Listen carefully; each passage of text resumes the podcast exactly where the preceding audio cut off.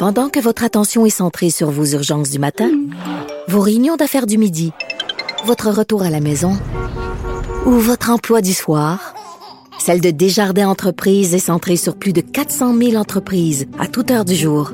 Grâce à notre connaissance des secteurs d'activité et à notre accompagnement spécialisé, nous aidons les entrepreneurs à relever chaque défi pour qu'ils puissent rester centrés sur ce qui compte, le développement de leur entreprise.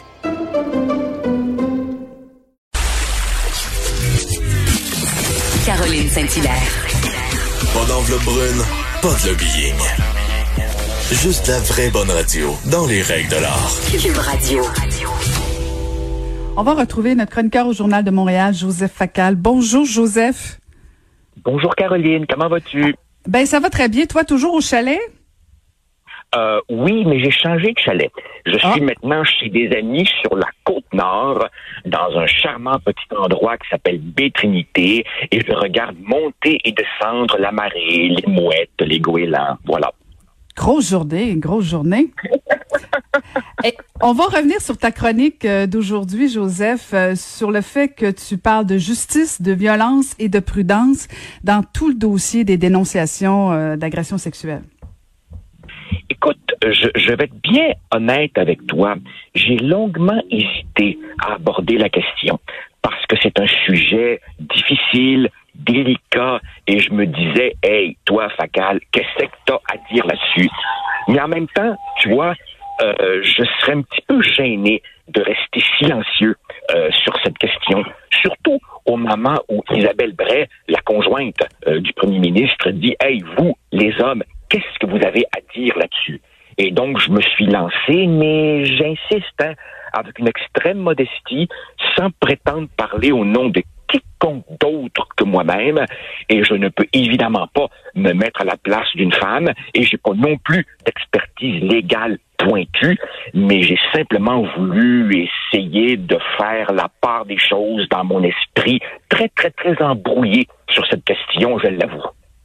Ben, tu fais quand même une nomenclature euh, de, de certains faits. Tu poses la question, tu y réponds toujours selon ta perspective, je pense, euh, tu l'as bien dit. Mais en même temps, euh, tu dis les choses très clairement. Quand tu fais allusion au fait euh, que, bon, François Legault, parce que moi, c'est ça qui m'a dérangé le plus dans tout ça, c'est quand le premier ministre du Québec dit euh, que oui, il encourage les femmes victimes de violences sexuelles à dénoncer leur agresseur. Tout le monde est d'accord. Ce qui manque, je pense, à son à, ce fait-là dont, dont tu fais allusion dans ta chronique ce matin, c'est qu'il a aussi dit que c'était une bonne idée de le faire sur les réseaux sociaux. Et moi, je trouve que là, c'est là où, personnellement, tout le débat dérape. Tout à fait. Mais très franchement, je ne veux pas, je ne veux pas mettre des mots dans la bouche du premier ministre qui est assez capable de s'expliquer par lui-même. Mais moi, je refuse de croire, tu vois, que euh, François Legault soit tout d'un coup contre l'état de droit et encourage des dénonciations anonymes, sans détail, via les réseaux sociaux. Et si c'est ça qu'il a voulu dire, je suis convaincu que dans son fort intérieur, euh, il est parfaitement conscient que c'est pas comme ça que ça doit se passer. Mais en même temps, en même temps, Caroline, bien au-delà de, de François Legault, je comprends, je comprends qu'il y a des choses trop longtemps refoulées qui doivent être dites. Alors, il faut que ça sorte, oui. Faut-il dénoncer, oui. Comme ça, non. Et c'est là que j'essaie de trouver une espèce de voie de passage. Est-ce que notre société est dans le déni depuis très longtemps? Oui. Est-ce qu'il y a des, rapports à repenser entre les hommes et les femmes? Assurément. Euh, est-ce qu'il y a des abus de pouvoir? Est-ce qu'il y a une soif de domination? Euh, Est-ce que j'ai vu, par exemple, euh, tiens, dans, dans, le milieu de l'enseignement, euh, des gens abuser de positions d'autorité ou voir des choses dont tu as envie de te dire, hey, bonhomme, fais attention, là, wow, tu sais, ça, assurément. Mais est-ce que ça, ça suppose qu'il faille jeter par-dessus bord nos règles de droit? Non. Quand on me dit euh, nos règles de droit sont imparfaites, absolument. Mais justement, si elles sont imparfaites, ça veut dire qu'elles sont perfectibles. On peut les s'améliorer. Là, évidemment, comme je le dis, si c'est rendu qu'on fait de Facebook ou qu'on fait d'Instagram nos, nouveaux leviers de politique publique pour se faire justice soi-même, c'est là évidemment que je décroche. Et excuse-moi de devoir rappeler que ça a pris des centaines d'années, des centaines d'années à nos sociétés pour établir des choses comme la présomption d'innocence, euh, tester la preuve, on peut-tu avoir des détails, on peut-tu interroger les témoins pour voir la crédibilité euh, de ce qu'ils disent, et tout ça au nom d'une cause qui, à l'origine, est bonne, tout ça devrait être jeté par-dessus bord. Je dis, wow, un instant. Parce que, parce que, Caroline, ma crainte, c'est celle-ci. Au-delà des vies gâchées, au-delà des traumatismes, qu'est-ce qui va se passer? Ben, il risque de se passer que beaucoup de gens vont se défendre en poursuivant la diffamation.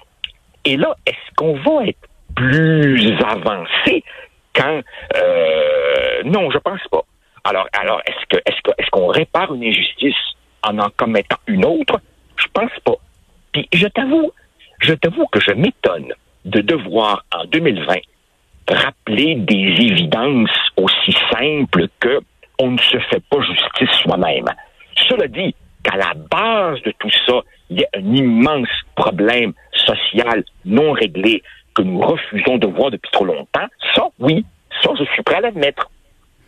Puis en même temps, Joseph, pour recevoir beaucoup de témoignages, il y a aussi des victimes qui disent, qui s'étonnent encore en 2020 d'être obligés de dénoncer des agresseurs sur la place publique parce que pour des victimes, c'est pas une partie de plaisir. Là où moi j'en ai beaucoup, Joseph, je vais te le dire là, c'est que je sens qu'il y a une crise parce que ce, ce lot de dénonciations là, avec lesquelles j'ai je, je, beaucoup d'empathie là, euh, mais je suis inquiète pour l'avenir, tout comme toi, comme tu l'exprimes bien dans, dans, ta chronique ce matin.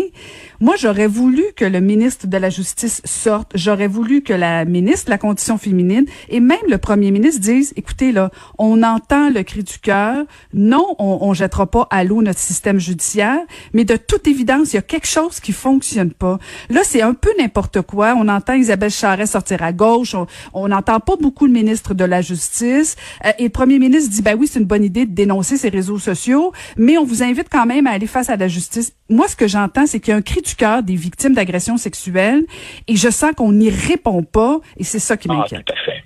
Tout à fait. Je, j'entends le, cri du cœur. Moi-même, moi-même, euh, je, je fais peut-être partie du problème dans la mesure où, clairement, moi-même, j'ai minimisé ça.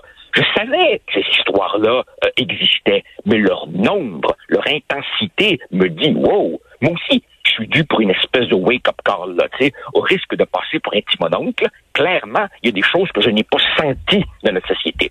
Quant au gouvernement, Caroline, tu as été en politique. Tu sais bien que les élus, ces gens-là, au fond, ils sont comme toi et moi. C'est du monde ordinaire. Et je suis convaincu que députés, ministres, y compris le premier ministre, sont eux-mêmes totalement dépassés par cette espèce de tsunami. Euh, ils ne l'avaient pas vu venir et ils ont presque peur de, devoir rappeler euh, des, des règles de droit élémentaires. Et là, excuse-moi, mais essayons, essayons un instant d'imaginer à quoi ressemblerait une société où la présomption d'innocence et les règles de droit n'existeraient pas? Ben, on a connu ça hein, au Moyen Âge, hein, euh, des, des, des, sociétés où finalement la dénonciation suffisait. Euh, et, et, et, donc, euh, oui, je pense que tu as raison. Euh, il va falloir que les autorités prennent la parole et tout en montrant une empathie qui n'a peut-être pas été suffisamment présente jusque-là, en même temps, dire que euh, s'il y a des choses à corriger dans le système juridique, qu'on les corrige. Mais ne jetons pas par-dessus bord des institutions qui, au total, ne nous ont pas si mal servi. Et là, j'ajouterais que je suis pas un expert. Je suis pas un expert, mais j'ai quand même beaucoup lu sur le sujet et des témoignages de gens infiniment plus compétents que moi disent aussi, wow, le système de justice en 2020 n'est pas le système de justice de 2003 ou de 1997. Ces plaintes sont maintenant prises au sérieux plus qu'avant. Il y a davantage d'enquêteurs femmes, davantage de procureurs femmes. Il me semble qu'il y a eu du progrès. Euh, peut-être pas suffisamment. Alors à ce moment-là, qu'on fasse des bouts de chemin qui, qui, qui, qui manquent. Mais revenir à, à, à, des, à jeter par-dessus bord des règles de droit élémentaire, non, là, il y a une ligne que je ne franchis pas. Cela dit, tu as raison, le silence de, de, de, de, de notre gouvernement après M. Legault est un silence assourdissant et franchement gênant. Tu as tout bien résumé, Joseph. Merci infiniment. retourne, retourne à, retourne à ta marée haute, ta marée basse. Merci, t'es gentil. Merci, merci beaucoup. C'était Joseph Facal, qui est chroniqueur au Journal de Montréal.